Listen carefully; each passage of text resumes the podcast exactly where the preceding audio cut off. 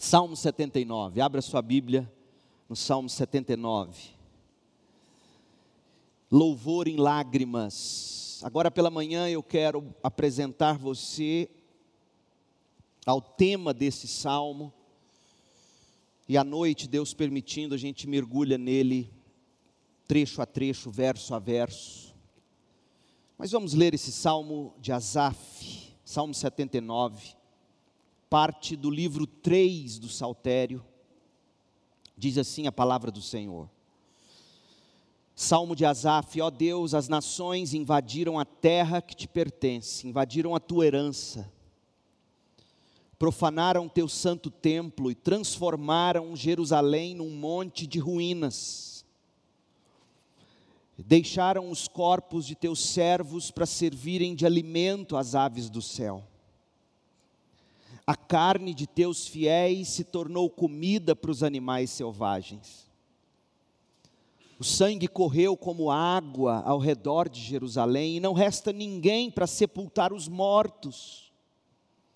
Nossos vizinhos zombam de nós, somos objetos de riso e desprezo para os que nos rodeiam. Até quando, Senhor, ficarás irado conosco? Será para sempre? Até quando teu zelo arderá como fogo? Derrama tua fúria sobre as nações que não te reconhecem, sobre os reinos que não invocam teu nome. Pois devoraram teu povo, Israel, e transformaram suas casas em ruínas não nos culpes pelos pecados de nossos antepassados, que a tua compaixão venha depressa nos socorrer, pois é grande o nosso desespero. Ajuda-nos, ó Deus, de nossa salvação, pela glória de teu nome. Livra-nos e perdoa nossos pecados, pela honra de teu nome.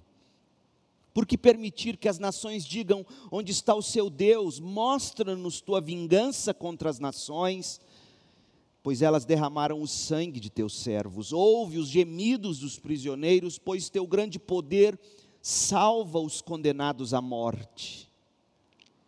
Ó Senhor, retribui sete vezes mais a nossos vizinhos pelos insultos que lançaram contra ti. Então nós, teu povo, ovelhas do teu pasto, para sempre te daremos graças e louvaremos tua grandeza por todas as gerações. Esta é a palavra do Senhor. Há tanta gente que desperta pela manhã e não sente graça de viver, não é mesmo? De tanto fazerem as mesmas coisas e não se verem progredindo, enfadadas de tanta realidade, essas pessoas perderam a graça de continuar. As tarefas da casa, o cuidado dos filhos, o expediente de trabalho, a rotina de estudos, enfim, a correria imposta pelos afazeres da vida em si mesma, por vezes, torna ofegante a caminhada, atribula a alma, rouba de nós o, o prazer de sorrir. Não é assim? Adicione-se a isso os dias cada vez mais longos, as noites pouco dormidas. E tem mais, conectados o tempo todo pelo celular, que praticamente se tornou um membro ou órgão do corpo. O celular hoje é uma espécie de segunda pele. Nós não temos mais privacidade. Silêncio e solitude se tornaram peças de museu. Toda hora nós somos interrompidos por uma nova mensagem, por uma notificação, que diga-se de passagem, já chega no celular exigindo uma resposta imediata. Como diria Salomão, parece que tudo é vaidade ou sem sentido, é como correr atrás do vento. Ó oh, meu povo, o coração sem janelas pelas quais é possível ventilar o ar da graça de Deus, cedo ou tarde. Sem a graça de Deus, esse coração vai sentir-se sufocado, se não sentir vertigem. Tudo isso pelas demandas de se simplesmente existir em um mundo que gira tão rápido um verdadeiro carrossel de ilusões.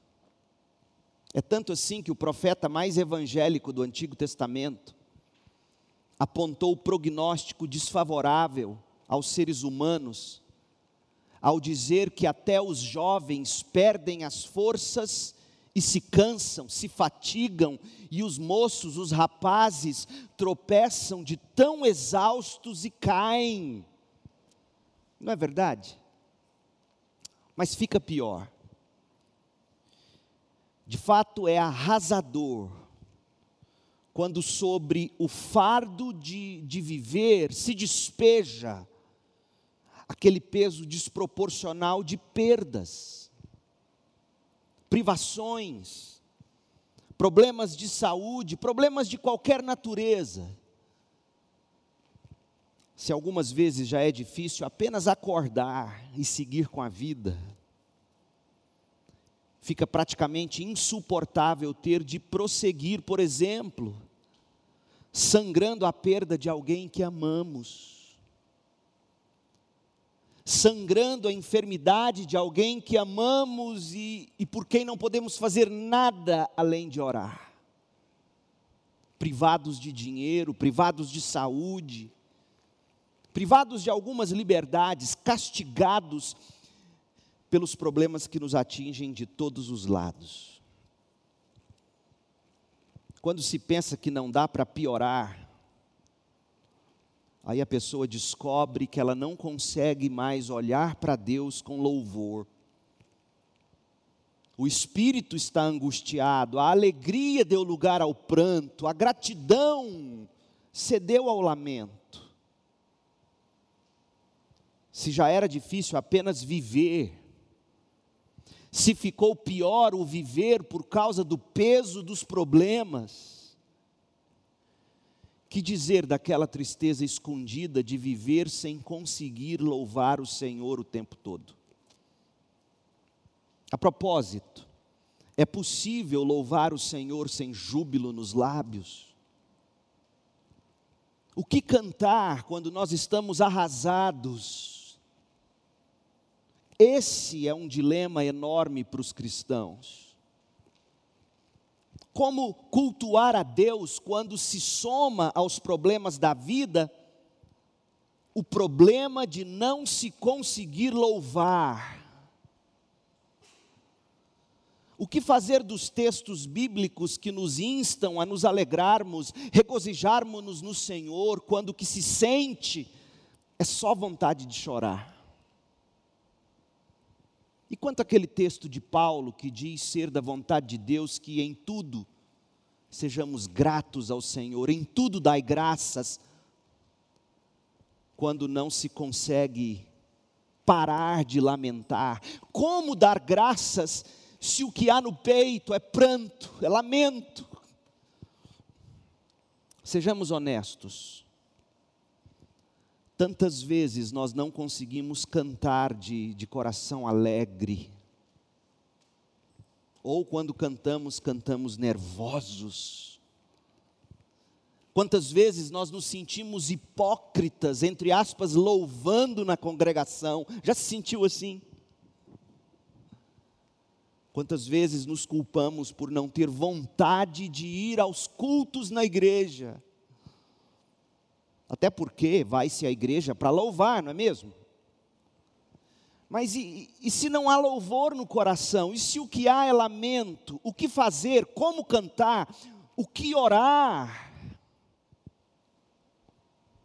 É neste ponto que entra a beleza do livro dos Salmos, especialmente o Salmo 79.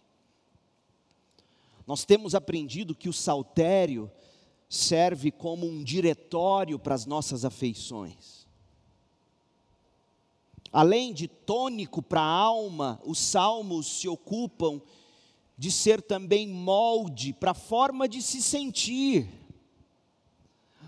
Os salmos servem de molde para a forma de se sofrer ou de como sorrir. A maneira mesma como devemos nos expressar diante de Deus em toda e qualquer circunstância, como nos expressar diante de Deus na alegria ou na tristeza, na saúde ou na doença, na riqueza ou na pobreza. Os salmos nos ensinam como nos expressar. Os salmos, desse modo, informam e inflamam a nossa espiritualidade.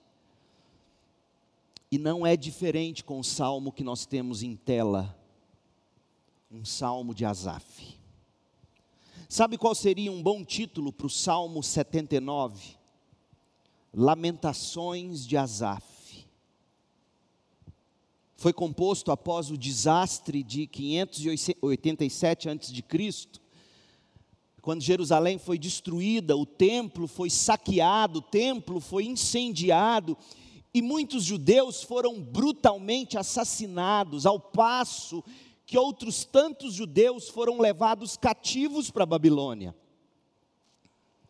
Esse salmo pode muito bem ser um compêndio, um, um paralelo às lamentações de Jeremias. O Salmo 79 é uma espécie de miniatura de lamentações de Jeremias e, portanto, poderíamos chamá-lo de as lamentações de Asaf. É melhor quando a gente tem textos na Bíblia que podem ser iluminados por outros textos. É o caso do Salmo 79.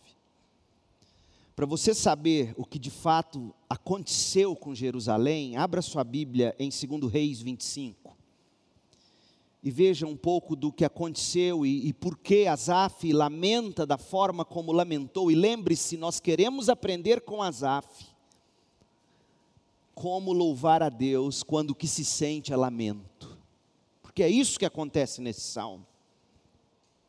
Esse é um salmo que foi composto para ser cantado no culto público, para você ter uma ideia.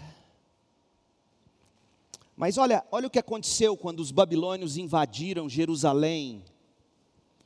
Os babilônios já tinham destruído o reino do norte, os descendentes de Efraim. E lembram, lembrem-se vocês, no Salmo 78, o salmo anterior, nós vimos como Deus rejeitou Efraim, as tribos do norte, e escolheu Judá. Mas o Salmo 79, o salmo seguinte, Deus mostrando como Deus mesmo corrigiu aqueles a quem ele escolheu. Mostrando para nós que não havia, nunca houve, jamais haverá qualquer benefício naqueles que Deus escolhe escolher. Deus escolhe por pura misericórdia.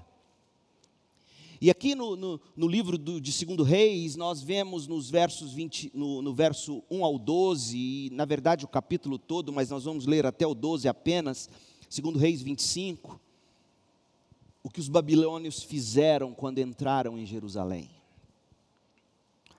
Eu leio na NVT. Assim, em 15 de janeiro, durante o nono ano do reinado de Zedequias, Nabucodonosor, rei da Babilônia, e todo o seu exército cercaram Jerusalém e construíram rampas de ataque contra os muros. Os muros cercavam a cidade, não tinham como entrar, eles fizeram rampas para conseguirem ter acesso por sobre os muros. Jerusalém permaneceu cercada até o décimo primeiro ano do reinado de Zedequias em 18 de julho, ou seja, de 15 de janeiro a 18 de julho, dá bem seis meses. Olha a pandemia dos judeus. Em 18 de julho, no 11 ano do reinado de Zedequias, a fome na cidade tinha se tornado tão severa que não havia mais nenhum alimento. Há relatos de que se comia carne de gente. Por quê? Porque ali estavam os babilônios cercando a cidade, matando o povo por inanição. Assim abriram uma brecha no muro da cidade. Como a cidade estava cercada pelos babilônios, os soldados esperaram até o anoitecer e fugiram pelo portão entre os dois muros, atrás do jardim do rei. Então seguiram em direção ao vale do Jordão. Contudo, o exército babilônio perseguiu o rei e o alcançou nas planícies de Jericó, pois todos os seus soldados haviam o abandonado e se dispersado. Capturaram o rei Zedequias e, e o levaram ao rei da Babilônia, em Ribla, onde ele recebeu sua sentença. Agora, olha o que fizeram com o rei antes de. Aliás, nem o mataram. Olha o que fizeram com o rei: pegaram o rei, verso 7, mataram os filhos dele diante dele, e depois lhe arrancaram os olhos. É como se pegassem ali o Aderrone, se me permite, Aderrone, com seus dois filhos, e assassinassem os dois meninos diante do pai e em seguida furassem os dois olhos do Aderrone, para que a última lembrança, a última coisa que ele enxergou com os olhos foi a morte dos próprios filhos. Você já pensou que crueldade? Foi isso que fizeram com o rei Zedequias. Mataram seus filhos diante dele, depois lhe arrancaram os olhos, o prenderam com correntes de bronze e o levaram para Babilônia. Destruíram a cidade, desestabilizaram o governo. Mas eles foram além, verso 8. Em 14 de agosto daquele ano, o 19 do reinado de Nabucodonosor, Nebuzaradã, capitão da guarda e oficial do rei da Babilônia, chegou a Jerusalém. E o que, que ele foi fazer? Queimou o templo do Senhor o palácio real e todas as casas de Jerusalém, pôs fogo em todos os edifícios importantes da cidade. Depois supervisionou o exército babilônio na demolição de todos os muros de Jerusalém. Em seguida, Nebuzaradã, capitão da guarda, deportou o povo que havia ficado na cidade, especialmente levaram os jovens, as mentes mais brilhantes de Jerusalém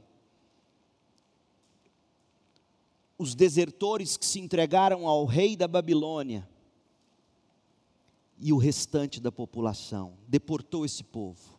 Verso 12: permitiu, no entanto, que alguns dos mais pobres ficassem para cuidar das videiras e dos campos. E a maldade continua, você pode ler por você mesmo depois. Imagina essa cidade, imagina o que teria restado dessa cidade. E é sobre essas ruínas que Jeremias compõe suas lamentações, é sobre essas ruínas que Asaf compõe o Salmo 79. Jeremias havia profetizado isso. Veja lá, Jeremias 7,32. Eu estou tentando mostrar para você como fazer sentido das histórias da Bíblia, porque às vezes você lê Jeremias e e não se lembra que é uma profecia, e, enfim. Então, Jeremias profetizou, segundo Reis 25 relatou o que aconteceu, e o Salmo 79 cantou sobre a tragédia. Jeremias havia escrito o seguinte, Jeremias 7,32: Portanto, tenham cuidado, diz o Senhor, pois está chegando o dia em que não se chamará mais Tofete, nem vale de Ben-Inon, mas vale da matança sepultarão corpos na cidade de Tofete, até não haver mais covas, lugares. O vale da matança, os cadáveres deste povo servirão de alimento para os abutres e os animais selvagens, e não restará ninguém para espantar os abutres e os animais selvagens. E Deus diz que, verso 34, diz que acabaria com os cânticos alegres e com o riso nas ruas de Jerusalém, e não se ouviria mais as vozes felizes de noivos, de noivas nas cidades de Judá. A terra ficaria inteiramente desolada. Essa era a profecia, meu povo. Quanto mais eu leio, mais eu vejo as relações. Veja que o que a gente está vivendo, por terrível que seja, esse momento pandêmico, não é nem de perto que Jerusalém já viveu. Quantos noivos e noivas nos nossos dias apavorados porque planejaram tudo com maior carinho e dedicação e aí de repente não poderão mais ou não puderam fazer suas festas de celebração de casamento por causa do isolamento social. Não é isso. É assim que a gente tem que ler a Bíblia, fazendo sentido com o tempo em que a gente está vivendo. Então veja que o que a gente está vivendo, por terrível que seja, não é nada perto do que Jerusalém viveu. E a pergunta continua sendo a mesma: como cantar louvores quando o que se tem no coração é lamento? Como louvar a Deus quando se acorda de manhã sem vontade de viver? Anos após a devastação da cidade santa, anos após a composição do Salmo 79, o livro de Macabeus, um livro apócrifo dos judeus, citou a devastação de Jerusalém nos seguintes termos. Você não deve ter na sua Bíblia, porque é um livro apócrifo, mas se você carrega uma Bíblia católica, você pode abrir em 1 Macabeus 7,16, que diz assim: Dando-lhe eles crédito, crédito ao sumo sacerdote, ao cimo, na época dos Macabeus prendeu sessenta dentre eles, dentre os judeus, e os trucidou num só dia, conforme a palavra que está escrita no Salmo 79, 3. E aí ele cita, Macabeu cita o Salmo 79, 3. As carnes dos teus santos e o seu sangue eles o derramaram ao redor de Jerusalém, não haviam quem o sepultasse. Por que que Macabeu cita esse salmo? Já que era anos depois, muito depois do que aconteceu em Jerusalém. A referência que se faz em 1 Macabeus, a destruição da cidade de Jerusalém por Nabucodonosor, da Babilônia, se dá porque aquela tragédia que os babilônios causaram em Jerusalém anos antes se tornou o padrão de todas as tragédias, de todos os julgamentos subsequentes que Yahvé derramou sobre Jerusalém, sobre seu povo. Como o povo de Israel estava enfrentando um momento de crise no dia dos Macabeus, eles se lembraram do grande momento de crise e começaram a lamentar nos padrões do salmo que foi escrito na época da crise. Ou seja, as lamentações de Asaf tornaram-se o modo de lamento para o povo de Deus. Meu povo, quando você não sente vontade de louvar, e é normal isso acontecer, anormal é você não lutar contra isso. Quando você não sente vontade de louvar, você precisa recorrer aos salmos de lamento, porque eles vão te ensinar a louvar por isso, o título que dei a essa mensagem é Louvor em Lágrimas. O Salmo 79, ele demonstra o estado daqueles que ficaram em Jerusalém depois da devastação babilônica. Agora a pergunta é, se você é uma mente curiosa e se você, se eu conseguir captar sua imaginação enquanto eu estou pregando, a sua pergunta deve ser o seguinte, tá? Se o Salmo 79 é o salmo de lamento dos que ficaram, como é que estava o coração dos que foram deportados e estavam lá na Babilônia? Curioso, porque a Bíblia tem um texto que mostra, Salmo 137. Abra sua Bíblia no 137. O 79 demonstra o estado daqueles que ficaram na Jerusalém arrasada, banhada de sangue.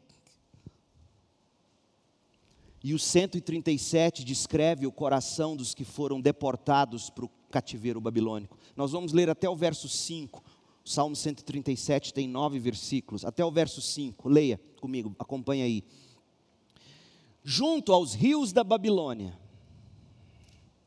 nós nos sentamos e choramos ao nos lembrarmos de Sião.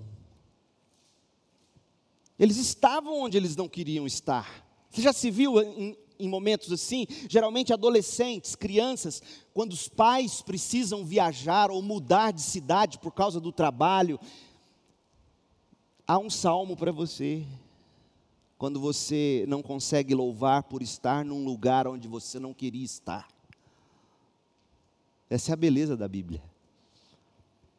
Junto aos. Na verdade, o Salmo 137 é o salmo de todos nós cristãos neste mundo. Aqui não é o nosso lugar. Goiânia Viver em Goiânia é como estar às margens dos rios da Babilônia. Goiânia, Babilônia, aqui não é o nosso lugar. Dessa forma, o Salmo 137 é o salmo de todo cristão.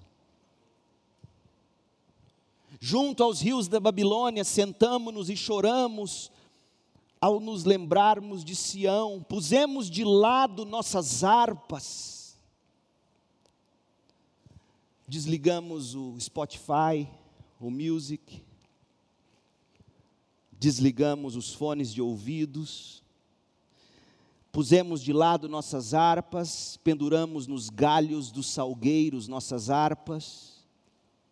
Os que nos levaram cativos queriam que cantássemos. Nossos opressores exigiam uma canção alegre cantem para nós uma das canções de Sião, obviamente porque já tinham ouvido falar da, das grandes celebrações de Israel, da alegria do povo cantando e celebrando o Deus libertador, e eles queriam um pouco de cântico. Na verdade, eles transformaram a fé dos judeus, ou queriam transformá-la, em entretenimento. É assim ainda hoje. A igreja tornou-se entretenimento. E aí, cantores gospel se acham o máximo quando finalmente tem um espaçozinho na Globo, todo fim de ano, para cantar no grande evento gospel. Vai ler o Salmo 137, rapaz. Cantem para nós uma das canções de Cristo. Vamos, vamos curtir o show dos cristãos. Os que nos levaram cativos queriam que cantássemos, nossos opressores exigiam uma canção alegre, mas como poderíamos cantar as canções do Senhor estando em terra estrangeira? Como? Não tínhamos coração, não tínhamos alegria, não conseguíamos cantar com júbilo.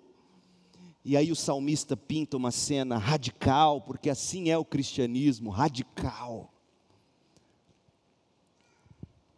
Se eu me esquecer de ti, ó Jerusalém, que minha mão direita perca sua habilidade, que ela se resseque, se atrofie. Para quê? Para ele não conseguir tocar a harpa com a mão direita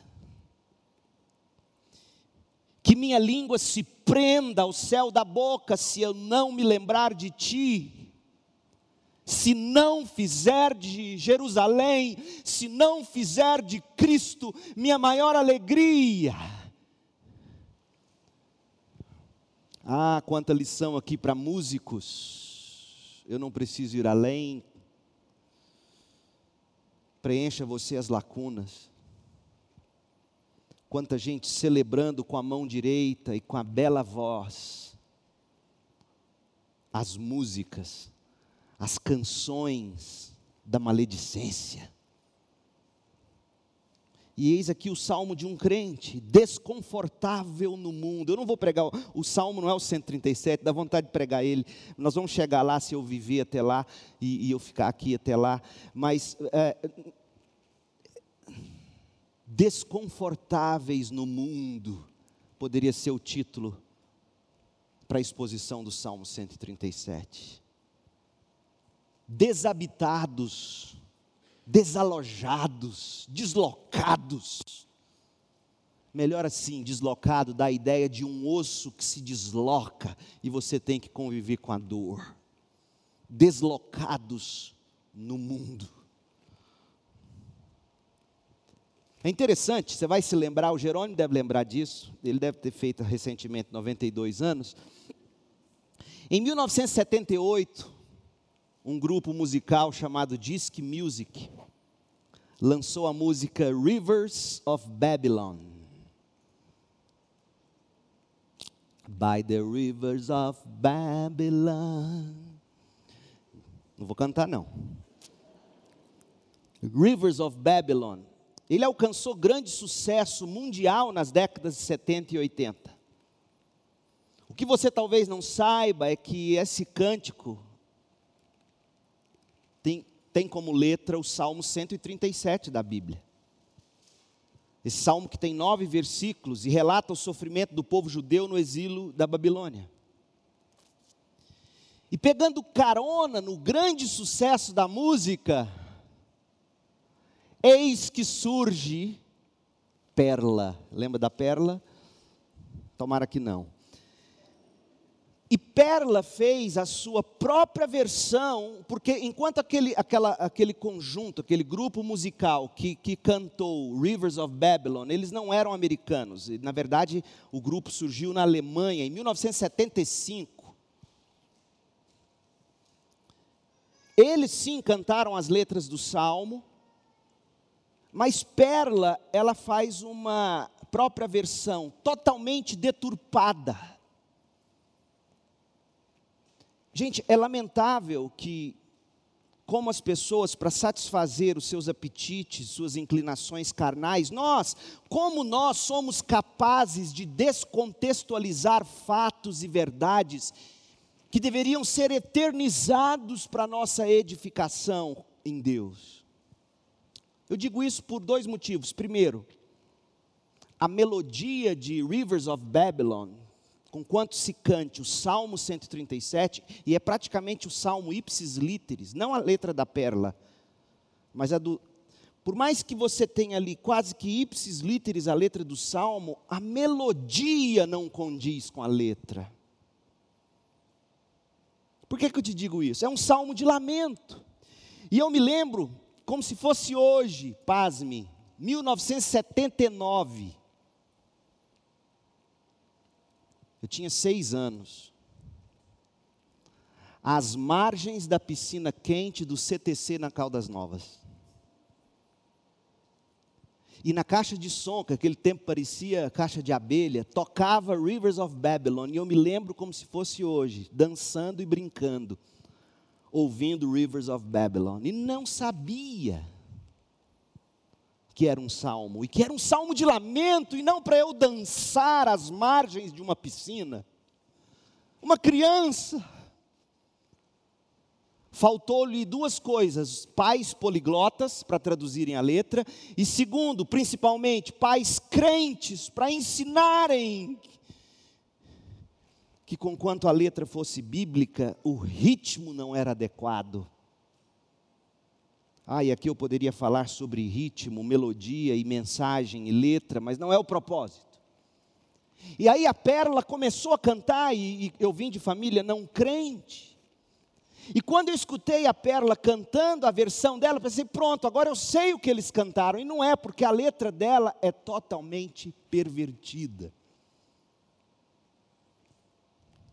Eis que cantou Perla: Vem comigo no meu barco azul, vou te levar para navegar nos rios da Babilônia. Vou mostrar as coisas que tem lá. Eu vou te dar o meu amor nos rios da Babilônia. Vamos ver os templos e os jardins erguidos por um amor, no barco, os pescadores e um rei escritor. Vamos ver a deusa do luar, o astrólogo e o caçador, sentir o calor do vento, aquecer nosso amor. Meu Deus. Eu vi touros de asas de ouro, eu vi torres, templos de ouro, estarela, deusa da noite e do luar, eu vi touros de asas de ouro. Vem comigo no meu barco azul, eu vou te levar para navegar nos rios da Babilônia. Quão diferente do que de fato se canta no Salmo 137. Junto aos rios da Babilônia, sentamos-nos e choramos ao, ao nos lembrarmos de Sião, pusemos de lado nossas harpas. Como é que você canta essa letra dançando na beira da piscina? o que nos levaram, os que nos levaram cativos queriam que cantássemos, nossos opressores exigiam uma canção alegre, cantem para nós uma das nossas canções, as canções de Sião. Mas como cantar as canções estando em terra do pecado? Oh, meu povo, seja mais atento. Como nós deturpamos todas as coisas Quantos crentes hoje não ficariam felizes lá em Caldas Novas, ouvindo a música e sabendo, ah, o pastor pregou. Olha que bacana, está tocando um salmo na rádio. Presta atenção. Não é um salmo no sentido como deve ser cantado um salmo. É o salmo cantado num contexto que é o completo avesso da mensagem do salmo e crente celebrando isso. Acorda, crente. Você está às margens dos rios da Babilônia, aqui não é o seu lugar. Junto com o Salmo 137, o Salmo 79, desde que foi composto por Asaf,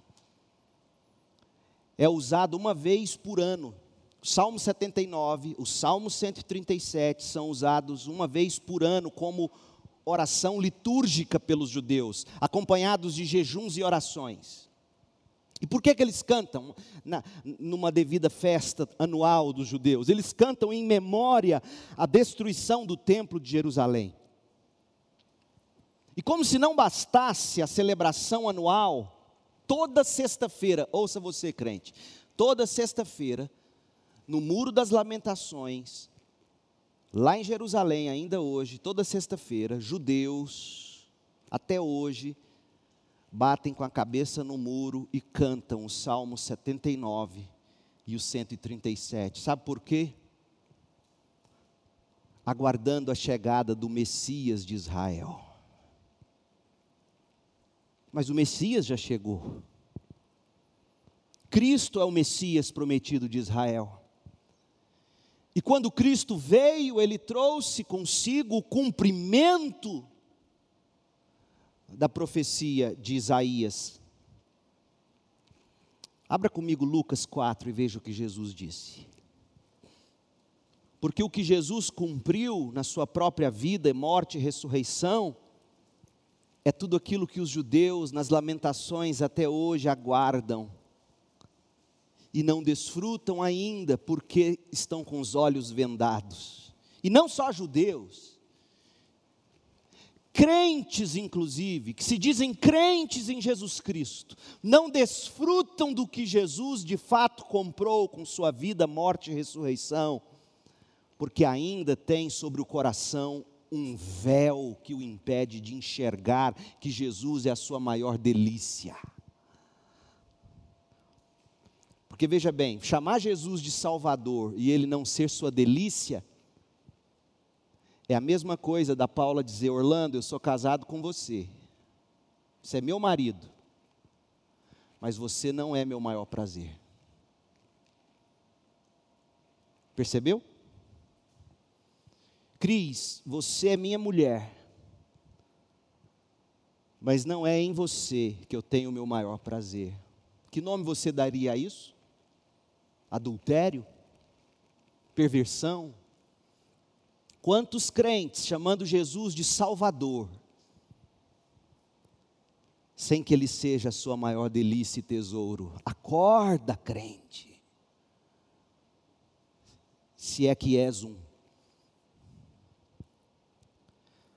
Olha o que Jesus cumpriu Lucas 4, 16 a 21. Quando, quando Jesus chegou a Nazaré, cidade da sua infância, foi à sinagoga no sábado, como de costume, e se levantou para ler as Escrituras.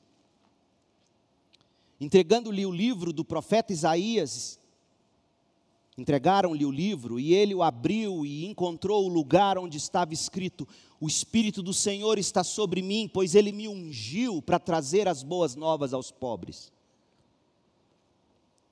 Ele me enviou para anunciar que os cativos serão soltos, os cegos verão, os oprimidos serão libertos e que é chegado o tempo do favor do Senhor. Jesus fechou o livro, devolveu ao assistente, sentou-se.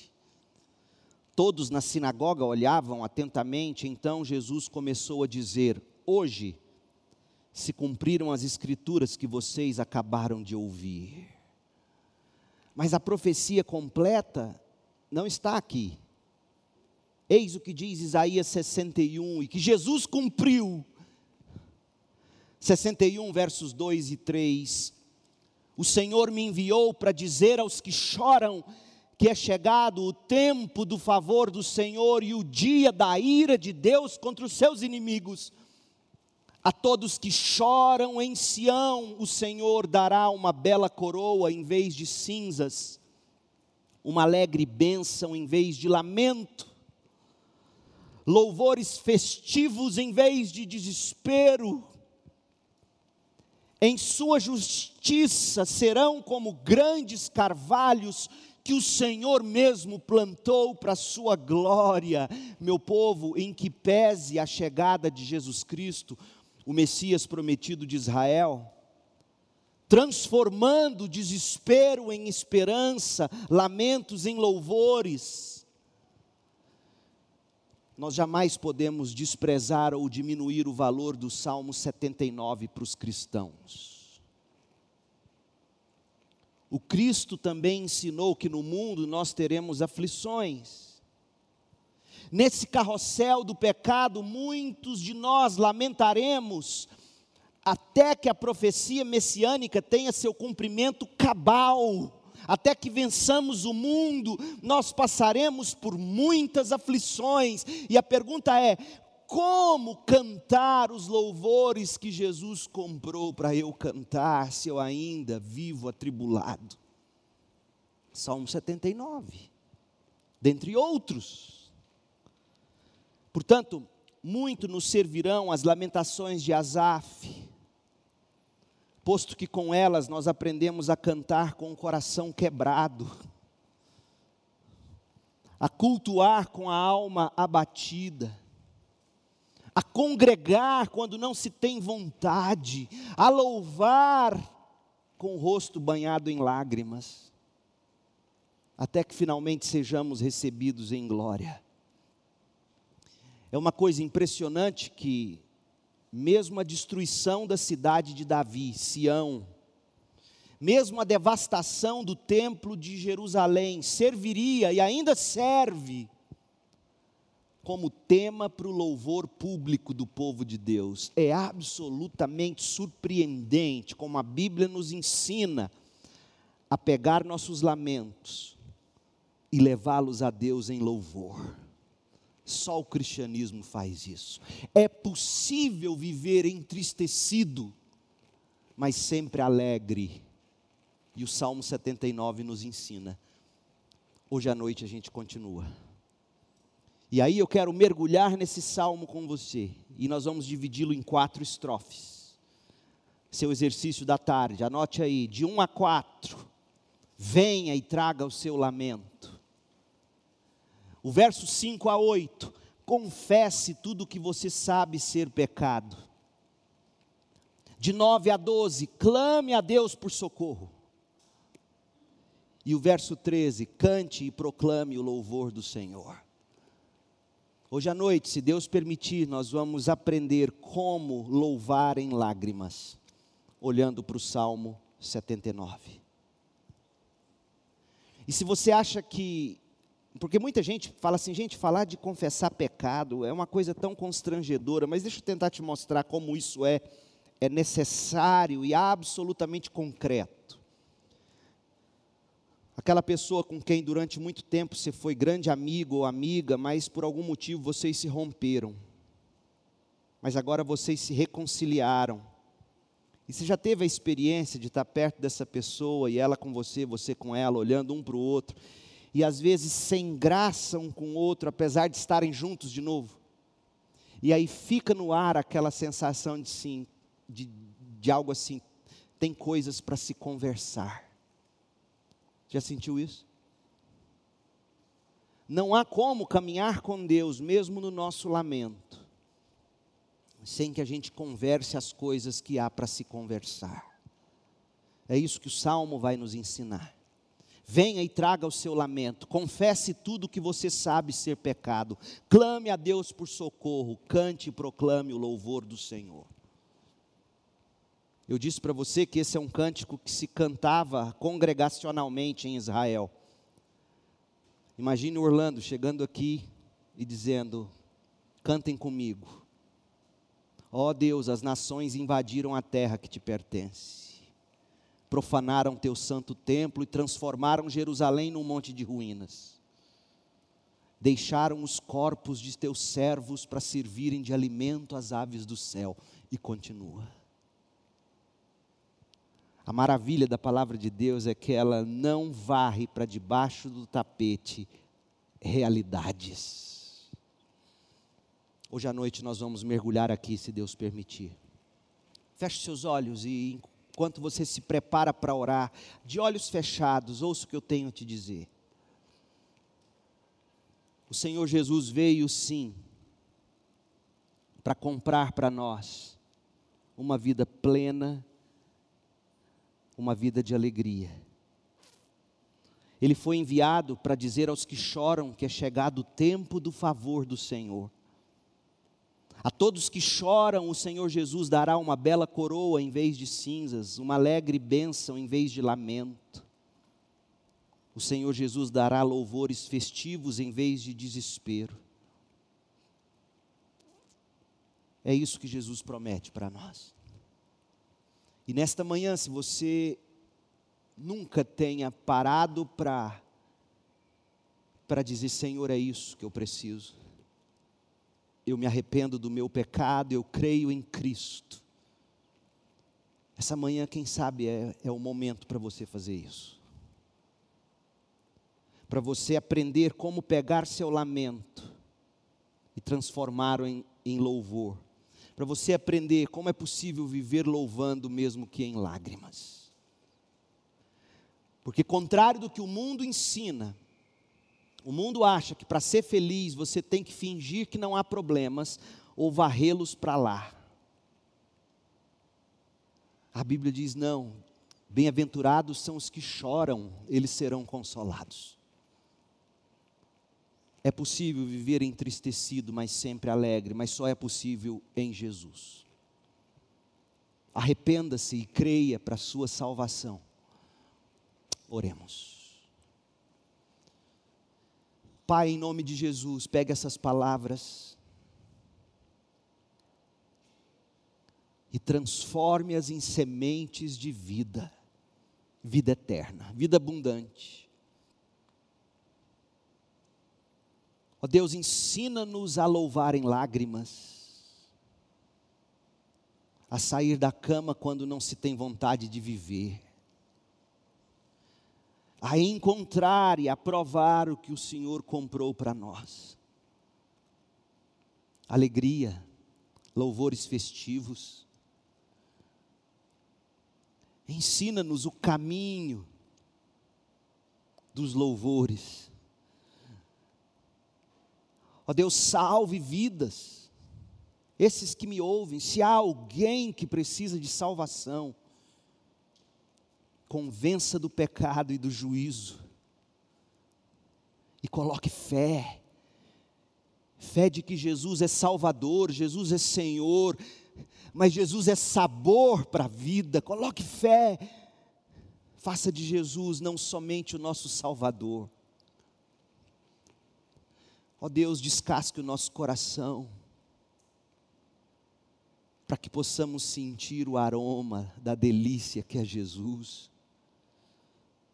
Que Jesus seja a nossa delícia, o nosso deleite, o nosso tesouro, o nosso prazer. Livra-nos de uma fé adúltera, que chama Jesus de Senhor e, e encontra sabor noutras coisas. Livra-nos do adultério espiritual, livra-nos da profanação, Faça de nós homens e mulheres de coração santo, unido num só desejo, Cristo. É no nome dele que oramos. Amém. Deus te abençoe com graça, misericórdia e paz.